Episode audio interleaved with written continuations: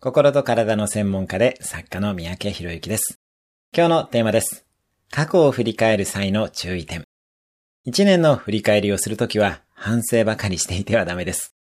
大切なことは反省点の3倍の数の達成したことや感謝できることを書き出すこと。しっかりと現状肯定と感謝をした上で、そのエネルギーを改善点の行動へつなげていきます。また、行動計画はポイントを絞ってどのドミノを倒せば全部のドミノが倒れるかを見定めていきましょう。そのためには今の課題をすべて書き出し、それらを構造化して一番重要な課題にアプローチすることです。健康管理など意外なところに鍵があったりするものです。今日のおすすめ1分アクションです。過去1年で達成したことをできる限り洗い出してみる。